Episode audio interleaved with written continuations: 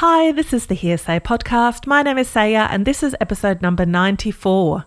Before I go into the episode today, I just wanted to let you know that I have contributed a little instrumental song to a compilation put together by four thousand Records.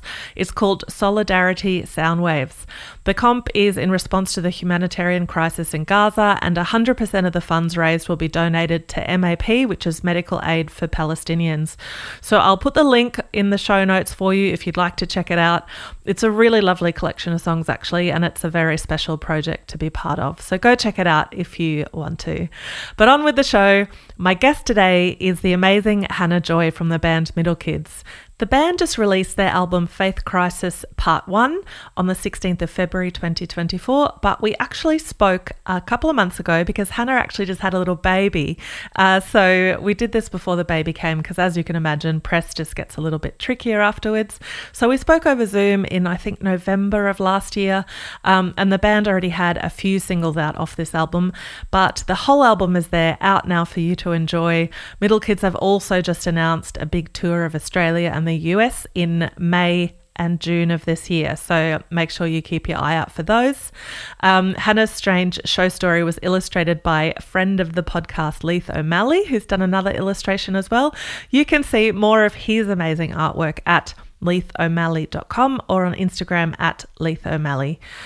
As always, you can see all illustrations for Hearsay on Instagram at Hearsay Podcast or on the Hearsay Facebook page. So without further ado, here is episode number ninety-four with Hannah Joy.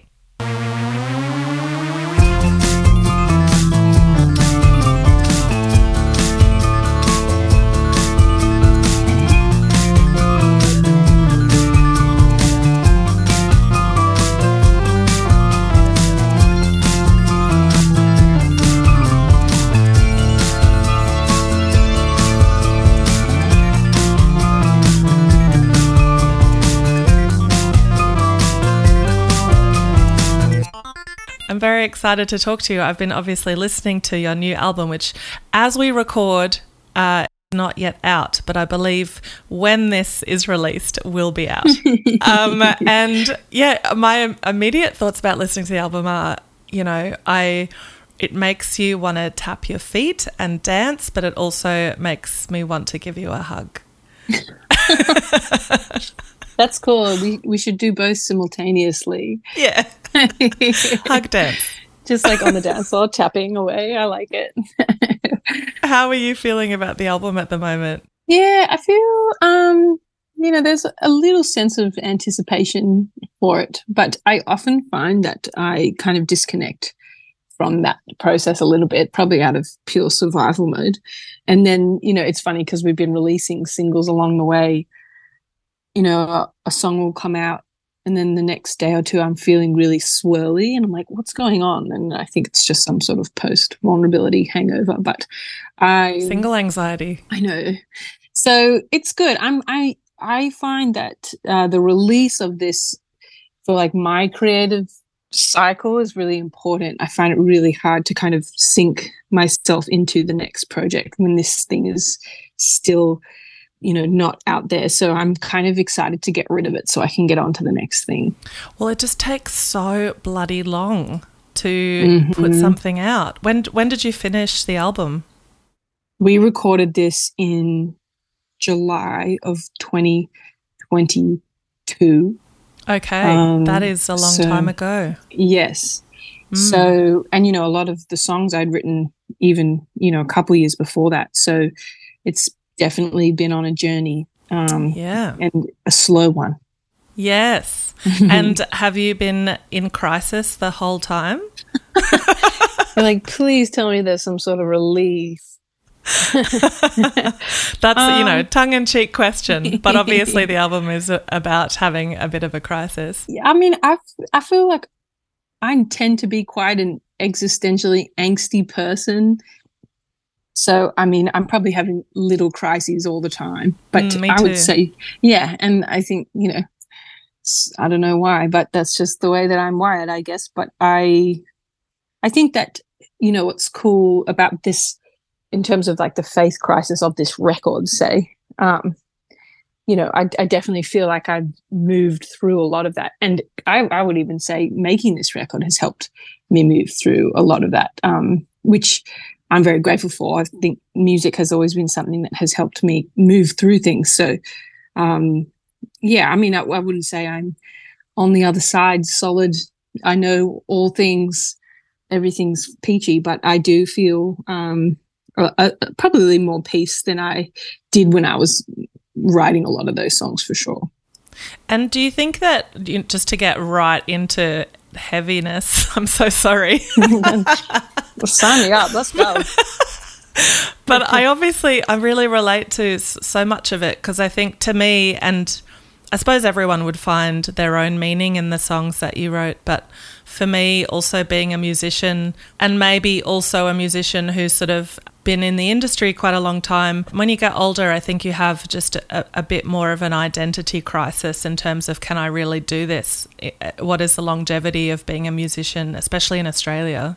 It's funny because I feel I agree with everything you're saying in terms of being an artist, but I don't think even, you know, some of those things I haven't even thought about in this context, whether I can continue to be an artist or not. Like, I feel almost in some of the stuff I was wading through, I felt like almost whether I can be an artist or not is almost irrelevant in some points. You know, mm. I like, I th- but I totally relate to the thing you're saying of, you know, you get older and you kind of get channeled by the decisions that you've made or the belief that you've formed. Mm. And, you know, when you're younger, you kind of have these finite, you have your life ahead of you in a different way. And, you know, you, and I think you just kind of, yeah, get down the funnel a little bit. And then it becomes deeply problematic if you're down a funnel and you're all of a sudden going, oh, I don't know if I want to be in this funnel, or if I, if, if this is what I really think it's all about as well. Um, yeah. And then you have to reckon with that. Um, so, yeah, I think that um, definitely is like a big part of it, just like going on the journey of life, for sure. I think it's interesting, as someone who, you know, doesn't really know you, um, I, I felt really connected to a lot of the messages anyway. Mm. Do you think about just expressing yourself, or do you think about trying to connect with other people? Mm, that's a cool question, because I think connecting is really important to me, but I, I, I don't think it's the the first thing. You know, I feel like, um, I mean, music has been such a great connector in my life to myself, to other people, to the world around me. And so that's what I want to be a part of, and I want to make things that, you know, and I, I guess any way of like telling your little story.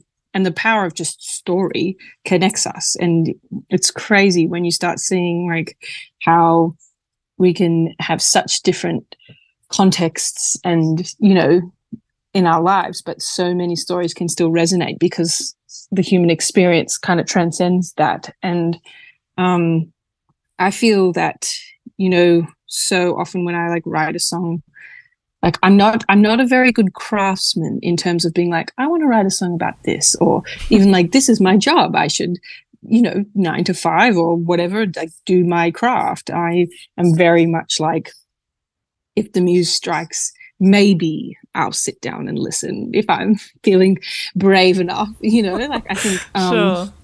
So in some ways I don't, I don't feel like I have a much at, at the initial like birth of a song, like I just, it's just kind of whatever's churning around in there. Mm-hmm. Um, and then I guess it's cool. And, you know, part of that, like, you know, then I, sometimes I work on some of the songs with Tim, or some of them are fully formed, but I think even that act of working with someone else, I think helps then maybe can connect it more with other people, uh, having someone else's perspective in it. Um, But then there are some songs that, yeah, just a raw expression of someone that just happens to like hit a chord with some other people too, you know. And yeah, it's cool. I guess, you know, it's not for everyone, but I think it's cool when you can find the people and the moments that touch, you know. Absolutely. I like what you said about when you share your personal stories, that that's when things touch you the most. Do you ever feel vulnerable about sharing too much of yourself? Yes. It's obviously a very personal record, this one. Yes, and I think um, probably the most uh, personal and raw I've been. I think that historically I have felt comfortable sharing emotional, you know, content or songs as long as I felt like the lyrics are kind of clever or a little bit of a story or the music's interesting. Um, you know, I've I've kind of, whereas I feel like there are some moments on this record where it's just like, bleh, I don't I don't have any any like interesting take on that, or I don't have like a a, a little anecdote on that. It's just literally like, um, you know, the what I'm feeling at that moment, which um, is. It's yeah, it's not my M O necessarily. I think I'm much more of like a, actually a head-led person. Mm, interesting. I, it's often I will write a song and then I'll be like, that's interesting, that something's going on down there that needs to come out. Yeah, what is it, heart? That's interesting. Yes. Yeah. Like, hello. You know, it's, it's quite quite helpful in some ways. But yes, I think that this record is a bit of a step in that. And, you know, but in, again, it wasn't a conscious step. I think that that was just the season I was in when I was writing. Mm. I was a, a new mum. I think you're pretty yeah. raw in that space. And yeah, I th- I think it is really interesting listening to it because, you know, you have lyrics like you're, you're one bend away from a break, and in that song I think you say something about the world being fucked up, and, you know, there's definitely things in there that are very raw and very... Uh, then they're not poetic, you know. They're they're mm-hmm. like, this is what I'm feeling right now. Mm-hmm. Yes, um, I love that stuff. Yeah, that's cool. And I guess it's kind of permitting in some ways. Like I think that, and maybe that's even part of the journey I've been on. Like I think historically, it's been hard for me to share something without tacking on a little clause on the end, being like, "But it's okay." Yeah, you know, like, I'm fine. I'm everybody, fine. Everything, yeah. you know, or like, but I. I or I'll, I'll like share something that I've been through, and then I'm but I'm all good now, you know. Mm. To actually just be like, this is the moment that I'm in, and I don't have an answer or a way at this point. But it's, you know, another thing I noticed when I listened to the record. First of all, the first couple of notes on the record made me feel like I it was going to be like a Sonic Youth record. I was like, oh wow, this is, this is really unexpected from this band. Mm.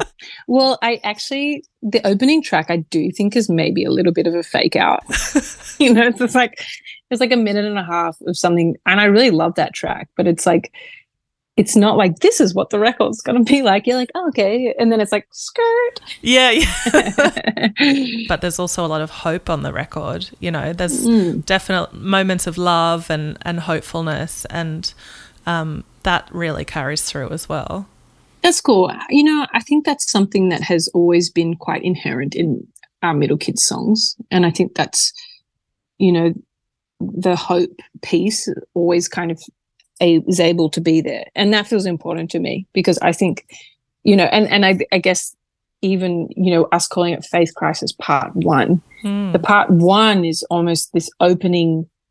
It's not like I had a crisis, crisis of faith and now I just don't believe anything anymore and everything's, I lost it all. Like it's just, it's actually almost a sign that like I'm, I'm moving through it. We're moving through it, and there's probably going to be another one, and that's okay because mm. that's just life. And actually, like, you know, it's I'm it's there's still a lot of belief and hope, which just felt important to even have in the album name, because I think that it could, if we just called it Faith Crisis, it could just feel a little bit nihilistic or dead, or it's just yeah. the loss of something. And there yeah. is a loss there, but that's then so something else can be reborn. And I think that's in all our records. I think that's been something that has kind of carried through. Do you worry that people, when they see the word faith, they automatically think about God and religion? I don't worry about it. I feel, I assume that they might. And I mean, I think, yeah, I feel like everybody has their own faith context. Um, I, I do feel though, like we're just in a time where, you know, a lot of people have kind of even separated and moved away from religiosity and a lot of that culture anyway, um, which in in some ways like intrigues me. And, you know, then almost like I wonder if we there's a bit more freedom now around the word faith because of just where people are choosing to align themselves. Um, and then I'm interested in like, I, I yeah, maybe I'm not afraid. I'm interested. I'm mm. really interested in like, what does that mean for people and what does that make them think of? Um, because that, that is a part of my crisis, but, you know, it was also many other things of like becoming a new mum, being in the pandemic, um, mm. you know, even like beliefs you have around relationships and intimacy and all these things. It's like it's, there's so many little crises we're having all the time, and, and having to like re get a new thesis because something has come in and does not align with something we thought was true. Mm. Um, so yeah, I don't know. I feel like I I don't, we talked about that actually. It's like, would this be a barrier for some people? And you, you know, it might be, but I think that it felt more important to let that theme be what it is than, you know, hide away from that. Yeah, interesting. Your faith crisis, you're saying it's a little bit about religion. What form does that take for you? Did you have a religious upbringing or? I've had like a, it's it's not, I wouldn't even say it's religious. I've had a very, um, it's a spiritual upbringing, and that I would say is like built on the general tenets of the Christian Judeo, you know, faith. And so I think it's been very like Jesus-centered. Um, but in terms of where I was brought up, but I didn't actually go to church or anything. So I didn't have that kind of uh, religious uh, framework that I almost, which is funny because like the boys in my band did. They came from very religious homes and have had to go on their own journey to kind of reckon with that, break out of parts of that, accept other parts of that. Whereas I felt like I just as a kid had such a natural belief in the idea of a God, and I loved that idea. But also I was like quite a loose, wild teenager child, and I never felt like I really fit in that kind of world. Like I, I even like I wanted to in some ways and tried, but I never felt like I. You were just sinning, kind of a little bit. Just yeah, like I and you know, and even that's been part of the journey. I think of like having to, you know, accept parts and whatever, but like it's just funny because we joke about it all the time that like the boys were like good church boys growing up, and I was like always wished I could be a good church girl, but I never felt like I could or I fit in or whatever. Um, I love that. But yeah, I think that the in terms of my personal faith crisis, I think, you know, even in the chaos and pain of life, I've always found it very comforting and a beautiful, you know, truth that there's like a divine being, um and but I found that really like I found that so hard to like get any meaning or uh peace, or even like I was just so confused by it once I had my kid and we were in a pandemic and my kid was really sick for a long oh, time no. and and it's like, you know, it's crazy though, but it's like I don't know why, you know, because it's not like I've had other hard things go on in life, and yet it was never a question for me. But I think this time particularly I just felt like it really came, and that was like quite confronting to me because, you know, the idea of God had never actually really felt like a burdensome thing to me, or mm. like a, you know, because I didn't grow up with much baggage of like having to perform in any certain way. I just, it was actually something quite light and like curious and beautiful to me. So it was like quite painful to go through a place where I was like, oh no, this, what is this, you know? Yeah, I totally get that. Hmm. I had this really weird thing happen. I'm not a particularly spiritual person, but I got this really um, mystery illness a couple of years ago, and where I was pretty much bedridden for about three months. Oh, and man. You know, it was the first time in my entire life that I started like bargaining to something. It, it was it really freaked me out actually, because I've never really like believed in God or anything, and I don't think I was bargaining with God, but I was definitely bargaining with something like the yeah. universe, or yeah it was the first time I've ever gone like, if there's something out there, please help me. That is so massive. Yeah, so I would call that like almost like a crisis of faith, I think. mm. I mean, I think I was just like in crisis. Yes. But some faith, I think, came into it, which was really confronting and interesting. So I think I can relate to that feeling, you know, mm. of of going, what is what is it all about? And yeah. helps and asking for help from something when yes. things are grim. Yeah. Well, I think that's the point there. Like, I feel like you get to these places where you're like, I need something else. Like this, I can't, and I don't know what that is, but something, I need something here. Yeah. Drugs. Yeah. You need drugs. No. Yeah, exactly. um, there are other things. And now you're having another baby. Yes. I wow, am. wow. Um, tell me about touring with a baby. So I mentioned Sonic Youth before. Uh, this will be my second Sonic Youth reference for the podcast. Great, strong. So I, like it. I remember like reading articles when I was a teenager about um, Kim and Thurston from Sonic Youth. They were like the first couple in a band that I sort of knew about um, that would take their baby on tour, and I thought it was the coolest thing. Is that how you feel, or is the reality a little different?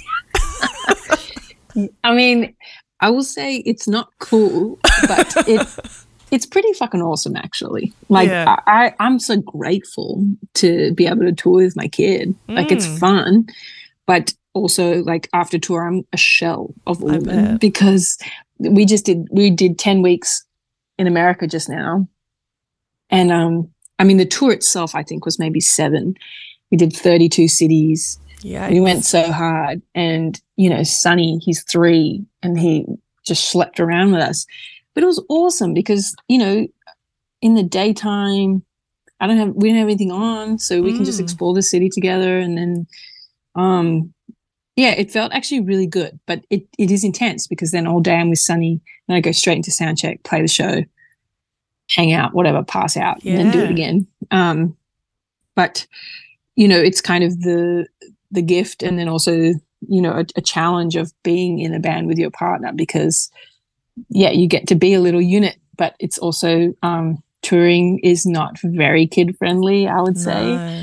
Um, you know, we've been really lucky. This last tour we went on, we were like, oh, I just felt so thankful because we were supporting a couple of bands and, you know, I just think there's been so many tours I've been on where I'm like, the idea of a three-year-old being around you know, all the drugs and whatever. It's just like, it's not awesome. But then this, and, you know, you can choose to do it in different ways. But of course. Felt really, like, great this last tour. And um, oh, that's so but, nice. Yeah, it was really nice. And he loved it. And so I don't know, it's still something we're definitely, like, figuring out how to do it. Um, but I, I just feel so thankful that I can. Like, you know, I used to think I saw, like, two different tracks for my life when I was younger. I was either going to be you know, this like dysfunctional musician, just like there, just sinning all over the shop. Yeah, exactly. and then, and then, I, or I was going to be this like mom, housewife, and I couldn't really like see how these two would fit together. And um, I didn't really want either in isolation, but I, yeah, I couldn't really believe or see the way. But it's just cool, like you just chip away at things, and mm. you don't really know how to, it all works out. But I've been. Yeah, very stoked at the way that we've been able to do it thus far, and I don't know how long we'll be able to do it for, but it's it's pretty sick. Two kids on tour is going to be a whole nother thing, isn't it? Yeah, dude, I'm like, I just figured out how to do this with one. Like, what am I doing? You'll need but, a whole bus to yourself. Yeah. Family I mean, bus. Yeah. Whatever it takes. Nah. Well, it's it, this one's interesting too because – Um, when I had Sonny, it was COVID, so I didn't start touring until he was a bit older. Mm. And, like, we're going to do the album tour when the next buddy's uh, three months old. And I'm like, wow, I've never, like, that That feels like a new level, like nursing and touring. And oh, yeah. Um, so we'll see how we go. Just nurses between gigs. Just chuck them know, on the titty and off the air. Pump before stage. Yeah, exactly. Fine. Yes. Yeah, no, it'll be good. Yeah. um, you produced this album with Jonathan Gilmore and co-produced with Tim, I believe. Mm-hmm. Um, what was that experience like? So I've I've heard you sort of say that this was like the most produced sort of thing that you've ever done. Can you talk to me a little bit about what that process was like? It was awesome. And, you know, it's we all love the nineteen seventy-five, and that's kind of how we ended up working with John, mm. and which is cool because we all, all three of us have quite varied tastes. And so it's cool when we find a band that we're like, we can all lock in on and be like, in term, particularly in terms of like a sonic space we want the record to sit in. Um, and so it was just so good because, you know, we went over to England and we were in this little seaside town, Eastbourne, and we went so hard for five or six weeks. I can't even remember. I think we took two days off. Whoa. In that entire time. And um, it was great because, you know, Tim's a very particular person in the best way, but, you know, you just never really know what co-producing is going to look like. We didn't know John, and um, they just worked so well together. And it was awesome. I felt like very privileged to have his ears and his imagination in the record. I feel like there's definitely a few songs that have his, you know, fingerprints all over them, and I'm just totally delighted. Um, I think too, you know, I grew up listening to so much of that kind of British indie rock, you know, and we, I guess just because of where our music's kind of clicked a bit more, we've been in America more.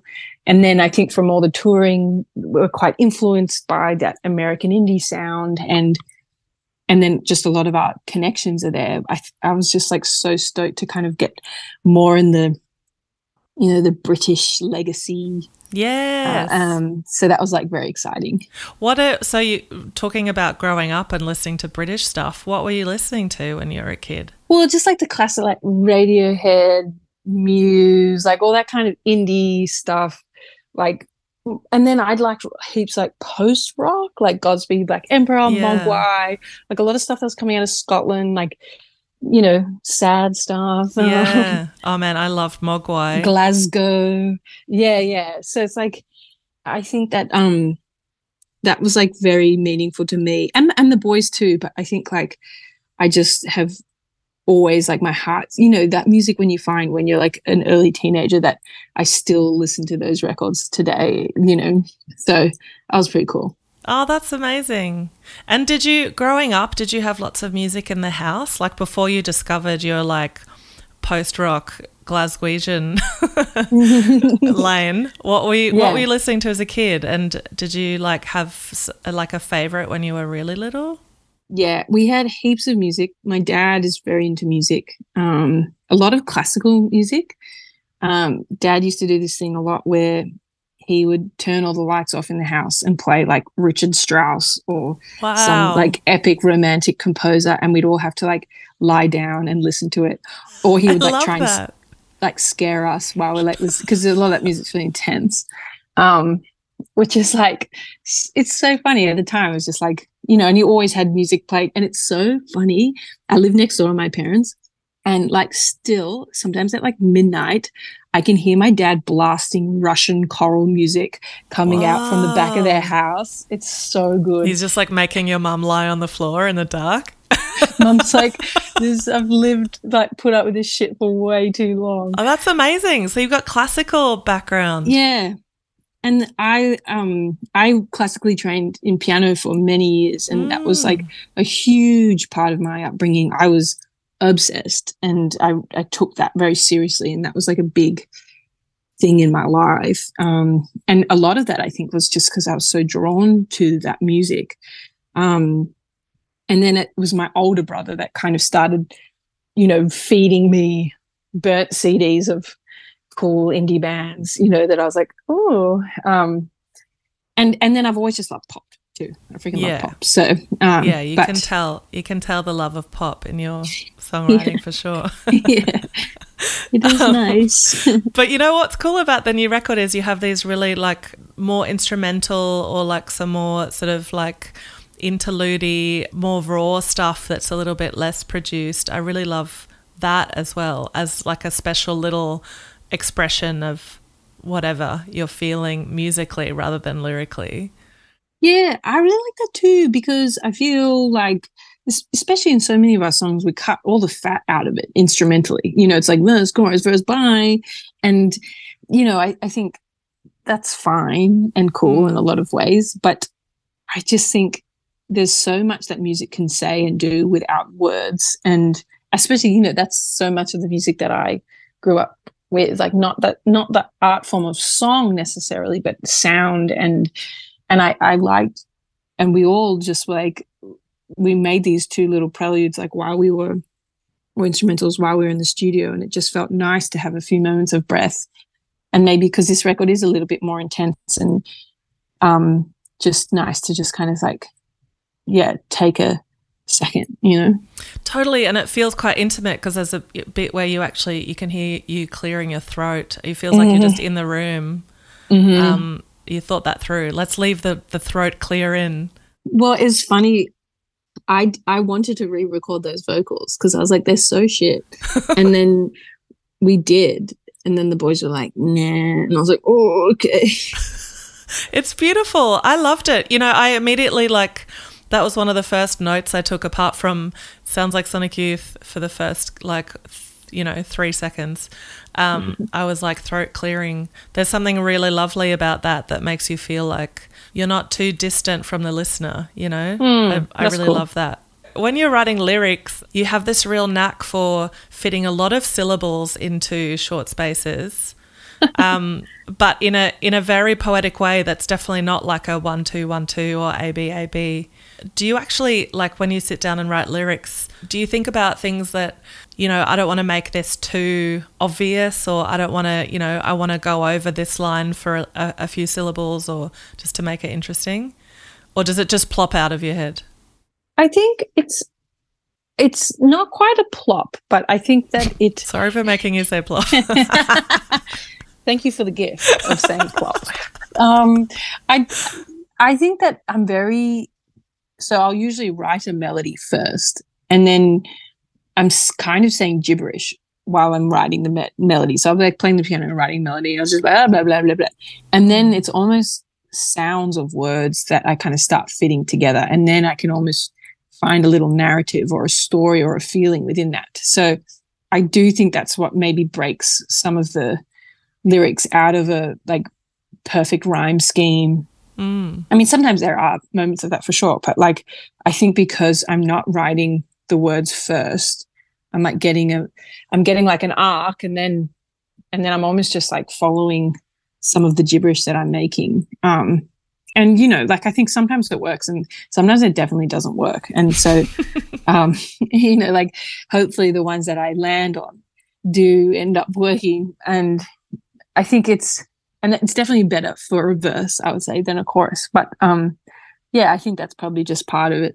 And then also we have like a classic thing with Tim where he'll often like help me write a second verse um, because I'm very lazy and I hate writing second verses. And so there's like a few that he's... Yeah, second verse, same as the first. Yeah, exactly. Yeah. I'm like, aren't the lyrics just good enough to do again? Yeah. And everyone's like, no. I'm like, okay. Just because um, you like the Ramones. They only ever wrote one verse. Exactly. They're like, we said it. We said it all. Yeah.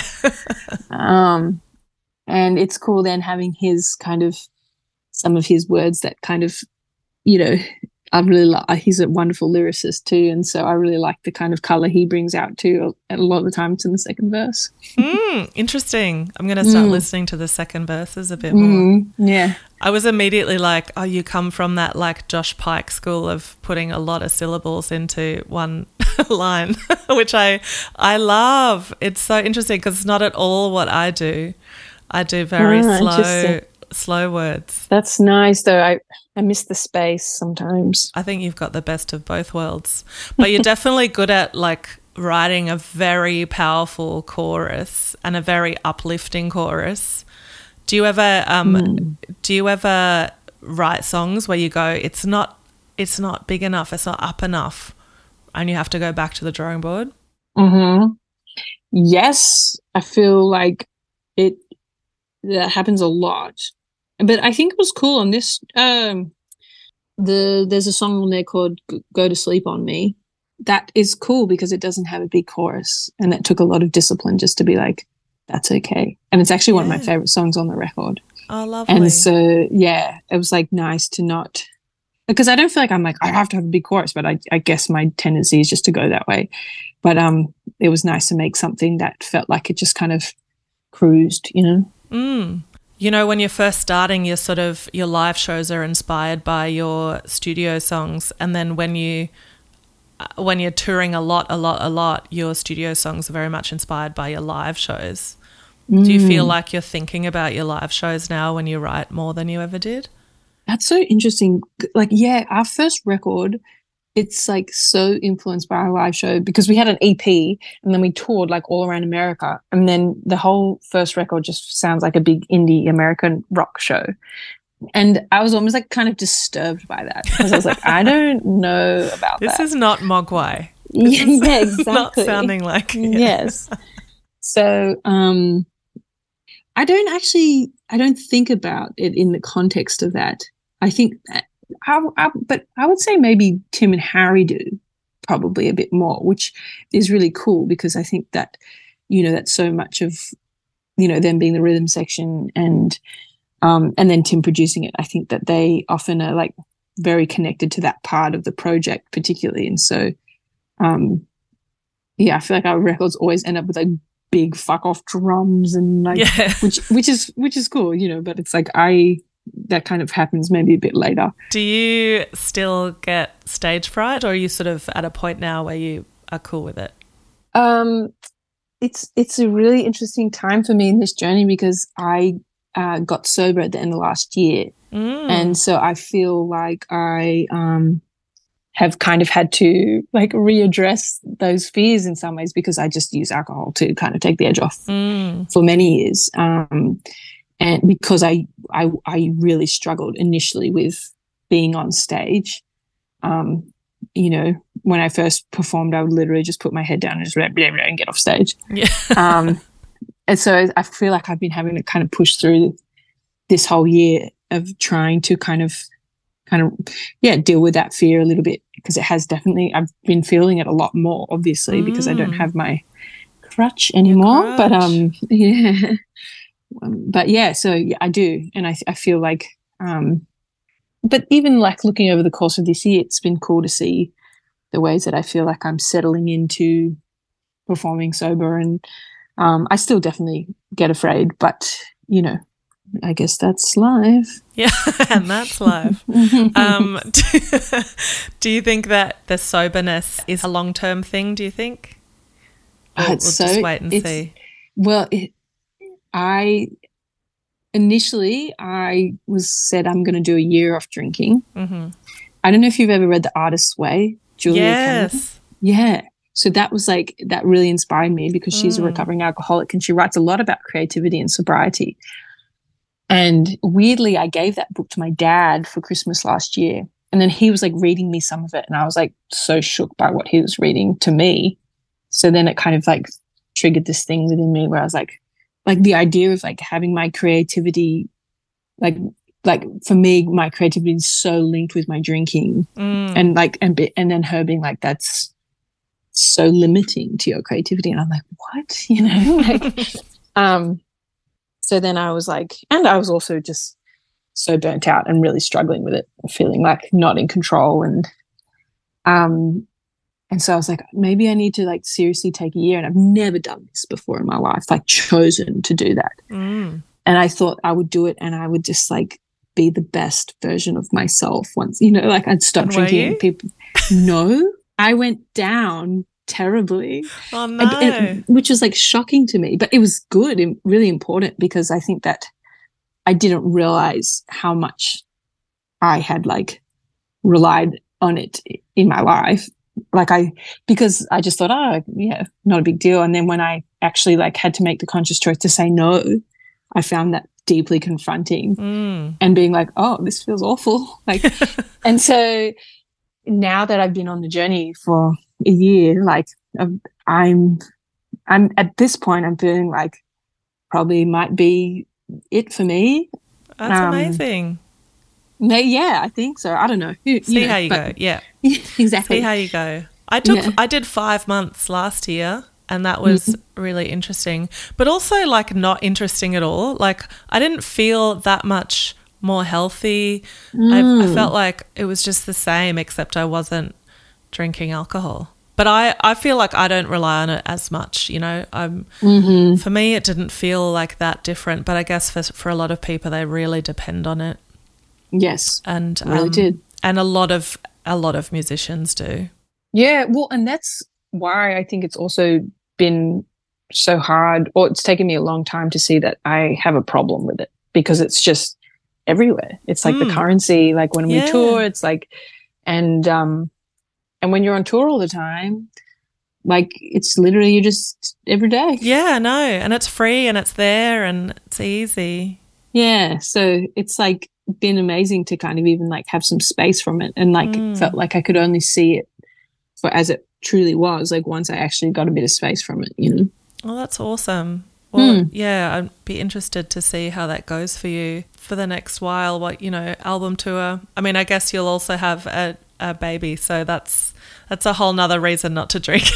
Well, I know, it was like, it's so funny. I feel like I got, like, the ultimate cheat code in my year of sobriety. I'm like, I'll just get pregnant. Easy, done. Yeah, I'm just going to be perpetually pregnant now. Forever. Yeah. Pregnant or breastfeeding for the rest yeah. of my life. Exactly. um, hey, can you tell me, what is Christmess? Oh, yes, it's a movie that I acted in. What? Tell me about that.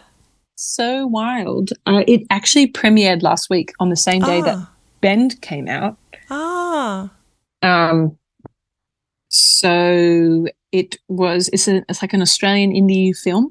Amazing. And um, the director, Heath Davis, reached out to me a few years ago now, and he's, he, I guess he liked the band, and then he wrote this character with me in mind for the movie, and he asked me if he could send me a script, and I was kind of like, okay, dude. And just kind of thinking, like, you know, nothing of it. And then I read the script and I was like, wow, the script's really beautiful. And, and it was just kind of this thing that just chipped, you know, slowly formed. And it was during COVID, so we weren't touring. Like, there's no way I would have been able to film a movie, mm. you know, if we were just on our normal touring schedule. Yeah, of course. And also, I've never acted in my life before. Yeah, and I was gonna I've ask. never, yeah, I've never, like, considered that as something that's even interesting to me. Like, you know, I'm an indie musician. I'm not like, like I'm introverted and deeply insecure. I'm not, I don't have that acting like, hello. You know? I'm like, so it's just never been really on my radar. Um, but you but felt like just, you could do it. You're brave enough well, to do it. Kind of. And I just felt like, you know, I had the space. I felt, I was like, you know, creativity begets creativity. Surely this will bear good fruit. And also, the two other actors were, like, amazing Australian actors that I was like, and I knew of them, and I was like, oh, okay, I mean, that's pretty cool.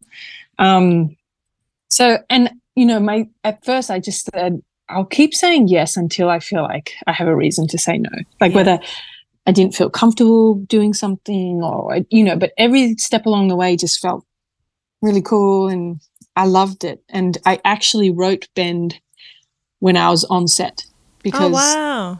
I was, like, you know, living or staying in a hotel while filming the movie by myself, and I was away from my son and yeah. Tien, and I and we were then flying to England a few days after the filming wrapped to make the record. Oh wow! And I was just feeling, like, so overwhelmed and close so, to a breakdown. Yeah, keeping the p- pieces together.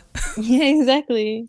So it's kind of cool how they've, like, it's like the movie's kind of weaved into, you know, the release of the record. Oh, that's um, so cool. Yeah. So I watched it for the first time. Oh, how'd you feel? I mean, I feel like the movie's, it's a beautiful story. I don't look at myself being like, wow, I should act more. I'm like, I think I have moments that are, like, fine and good, but I'm not like, wow, I have this hidden gift that I need to, like, explore. Well, some people might watch it and go, she has a hidden gift, and cast you in further things. Yeah, I don't know. But I suppose, like, you you know, you've you've been in front of a camera, you've done heaps of video clips, and, you know, there's something about that that's, you know, at least yeah. a little bit, like, familiar. I think that was super helpful. I mean, once I got over the fact, you know, when you make a video clip, you're meant to just look down the barrel of the yeah. camera the whole time. And I, at the first few days of shooting, the director had kept having to be like, stop looking at the camera. I'd be like, sorry. Sorry. I'm doing the opposite. Like, that's but great. Yeah, I think, yeah, I think it was helpful just to, you know, not be total alien to having mm. a camera on you. Yeah. So that was good. Hey, in the Bend video, those kids are so great. Was oh my it, gosh, they're so great. Was it real blood? Was it a real injury? Oh, it wasn't. It looks so real. I know. I was like, who are these kids? Were amazing. Yeah. They, they were these, like, local skater dudes from Austin, Texas. Oh, cool. That my friend found, and they were just, I was the least coolest person on that set, even in terms of all the crew, because my friends, they made it and they just got all their friends to come and help. And right. it, it was just like one of those things where I was like, I don't belong here, but thanks for this, it's everybody. My song. Yeah. yeah. I do yeah. belong here. Yeah. yeah. So that was, a, yeah, that was an awesome day. Yeah, yeah, it's great cool. looking vid. Um, hey, I'm going to ask you my last question, which is the question that I ask everyone. Can you tell me what is your strangest show experience, or just the strangest thing that's happened to you because you're a musician? Oh, I mean, there's so many, as you would know, just because you're a musician. But the yeah. first one that came to my mind was we were playing a festival and someone, like, peeled a banana and they threw it at me on stage, and what? I like got hit by banana shrapnel. What? And I know, but it was just so funny because it's like they took the time to peel it. That's like the thing yeah, I always think about. Rude. Did you see, see them in the audience? I didn't. The banana? No, I didn't. Secret peeling. Yeah, but throwing. I was like, I kind of loved it in a weird way. I don't know, but I also, like, this is like something that I think about sometimes. I'm like, I can't believe someone peeled a banana and threw it at me. Yeah. Where'd the banana go? Do you think they ate it first and then were like, what am I going to do with this peel? I know. I'll throw it at it. No, no, I got the banana. Oh, you got the banana? They gave me the best bit. Oh, I thought you were hit with the peel. No. Oh, my God. The peel was out there somewhere. Banana and it kind of like, hit you. It like, it really hit me. Like, I was like, so yeah, it didn't hurt because, you know, at least it's a soft fruit. That is so weird. I know.